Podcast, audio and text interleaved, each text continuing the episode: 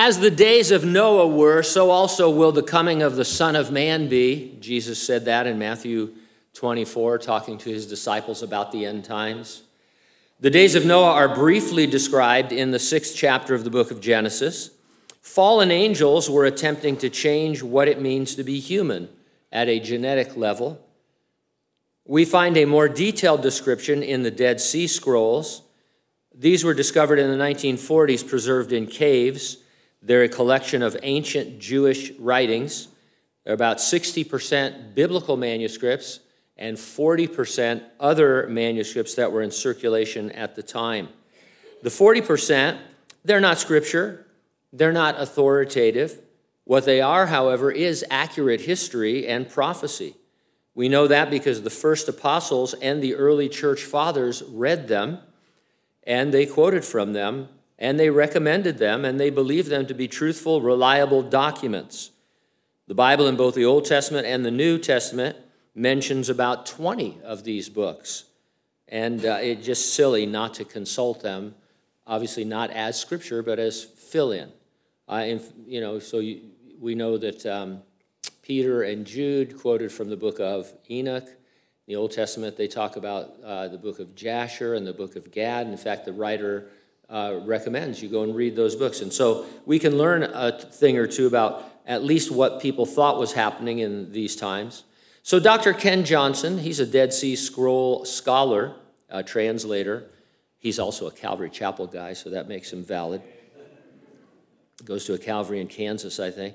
Anyway, he writes There exist fragments of what is referred to as the Book of Giants.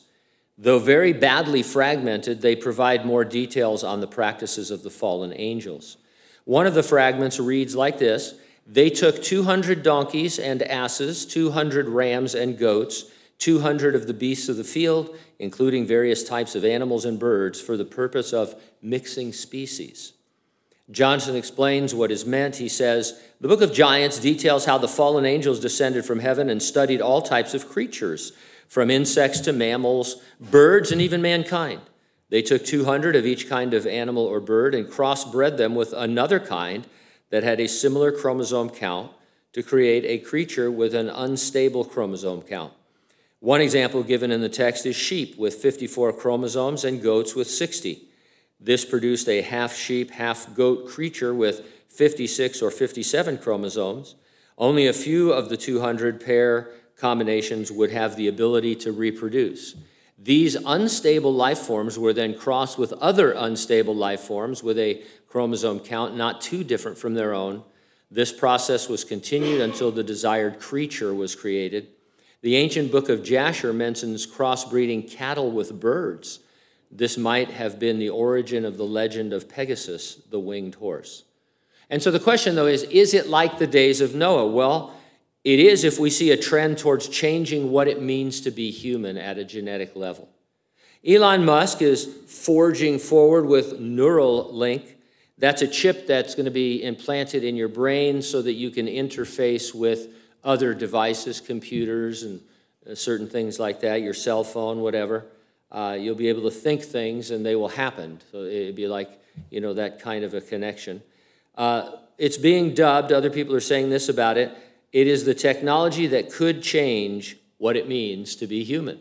And so, uh, if in the days of Noah they were trying to change what it means to be human, and that's what's happening today, then uh, that's a, a, pretty big uh, give.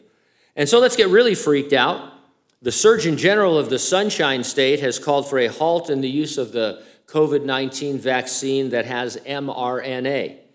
His argument is that despite being told it is safe, the mRNA in these particular shots allow junk DNA to enter your cells and remain there.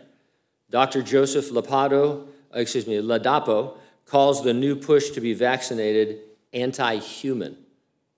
Vladimir Putin knows more about genetic alterations than he was willing to tell Tucker Carlson in their interview the other night.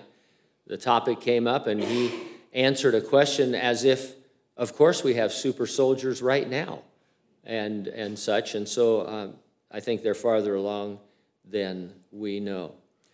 Uh, and so Jesus said the last days would be like the days of Noah.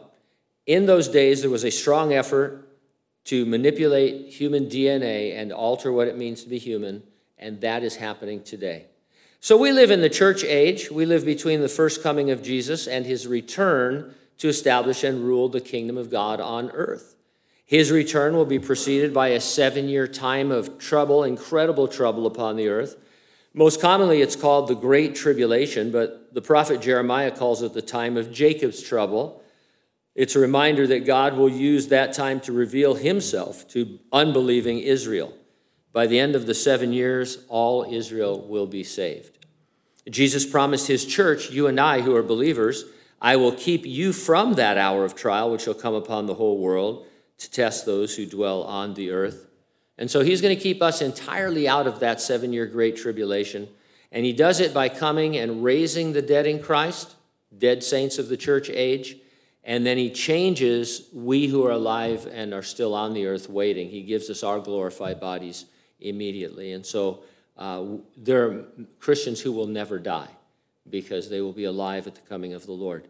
That coming is imminent, it could happen anytime. Nothing needs to happen biblically or in prophecy in order for Jesus to come back. Nothing whatsoever. And so the question is are you ready? Are you ready for the rapture? If not, you need to get ready and stay ready and keep looking up because, ready or not, Jesus is coming.